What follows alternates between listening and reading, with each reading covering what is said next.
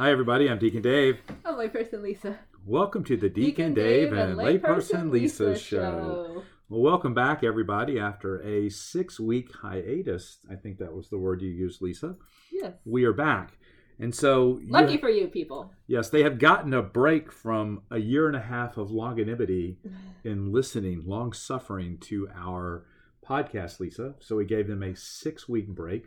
But now we're back to more suffering. Yes. More longanimity. So, what is your definition, Lisa, of longanimity? It's long suffering. long suffering. And then it's patience, right? During that suffering or that trial. Yes.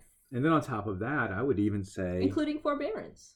the forbearance, which means that you don't whine or complain, but you actually show restraint in not talking about whatever it is that you're going through. Huh. And I have a, a perfect example of Okay. this. Now, we could talk about Jesus on the cross, right? Okay. Because that's the ultimate example, his passion and death, of, of what longanimity really means. Mhm. Because he suffered patiently for all of us, although he did not deserve to Right. yet he did not reject it. Instead, he tolerated it for our salvation. He did it For out us. of love for us. Absolutely. So now, maybe on a, a, a lesser but still important level, is a lady that I used to take the Eucharist to. Mhm. Her name was Cora. Mhm. And she has uh, gone on to her eternal reward now. Mhm. But she uh, could hardly ever get out of bed, and she suffered greatly.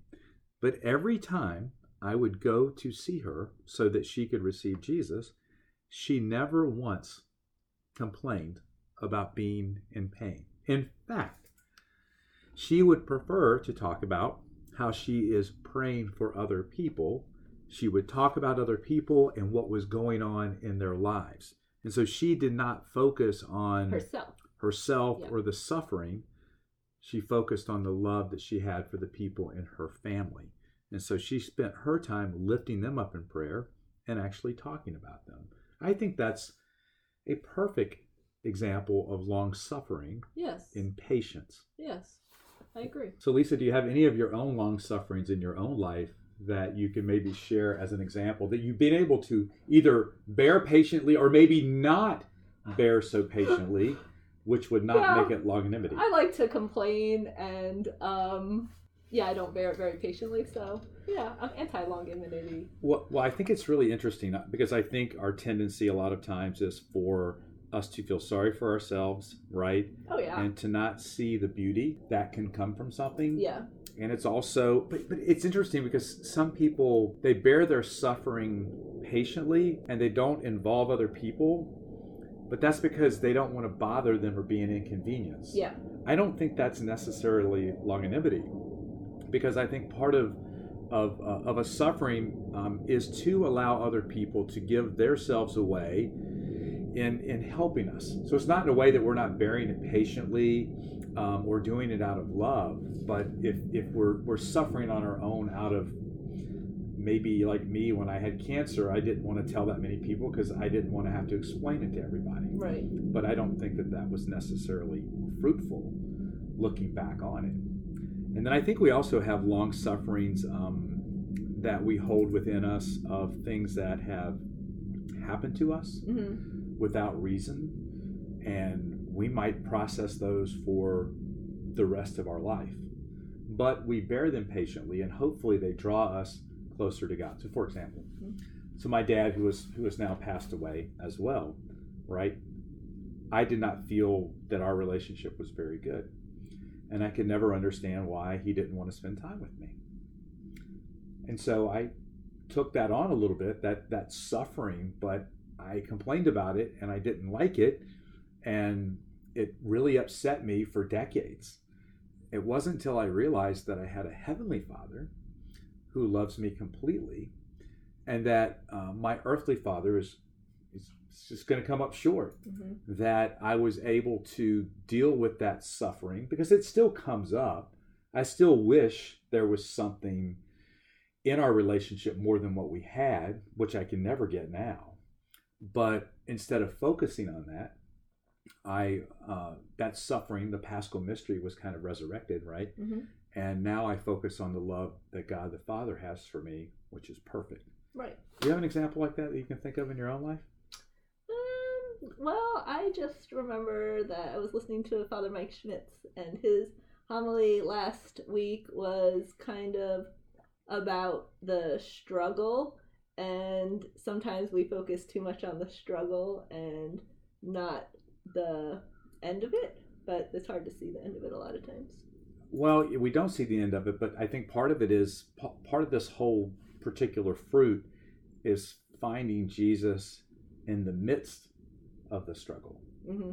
Right? I, I've had people tell me, "Well, I just, I'm just, I'm just mad at God," Mm-hmm. but it's the same God that you're mad at that is available to help you get through it. Yeah, and if you're mad at him, that still means you have a relationship with him.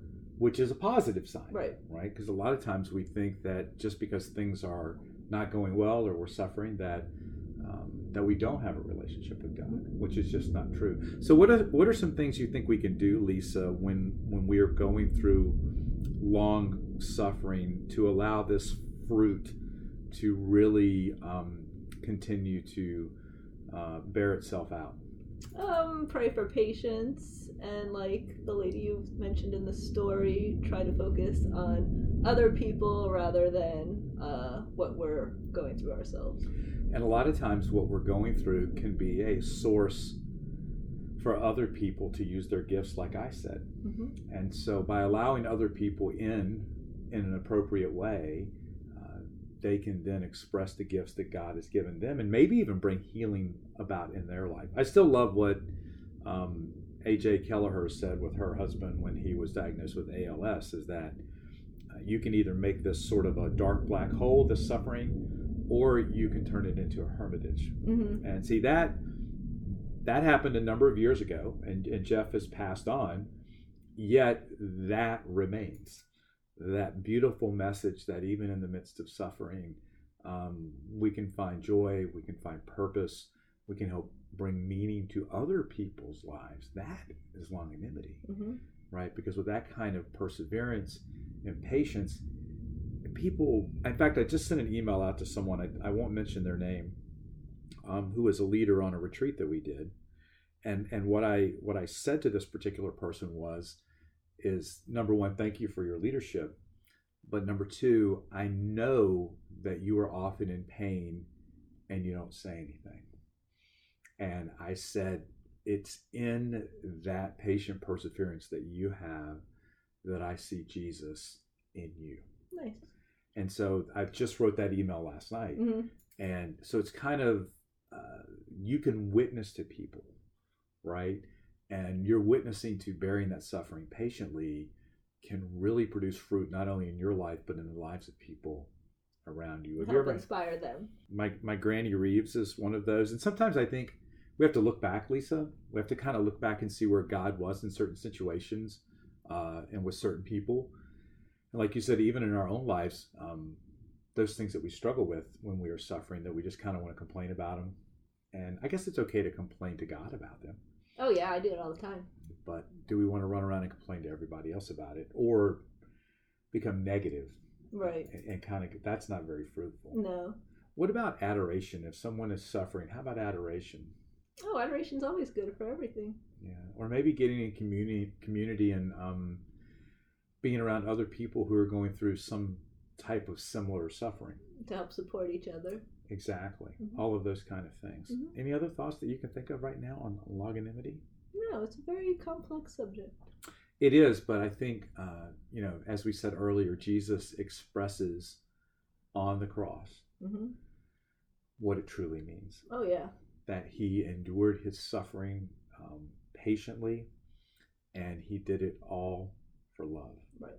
And maybe sometimes when we're going through a, a trial or a difficulty, especially for a lengthy period of time, love is not necessarily the word that might jump to my mind or someone else's mind. Right? Mhm. It's more frustration. Why is God letting this happen? Why are these things happening? And it's really hard to see the fruit bear itself out when our eyes are closed to how God can work in that situation. Right. And I think the ultimate in longanimity is recognizing that our time on earth is limited Mm-hmm. and our eternal hope is in Jesus. And so, whatever suffering we might go through in this current life, that there will be no suffering in the life to come. Yeah, it's like the Scars in Heaven song. I like that song by the Casting Crows, as you like to say, Yes, or the Casting Crowns. Mhm. Very good. Mhm. Any other final thoughts? Nope. I'm Deacon Dave. Love Lisa. Have a good one. Bye.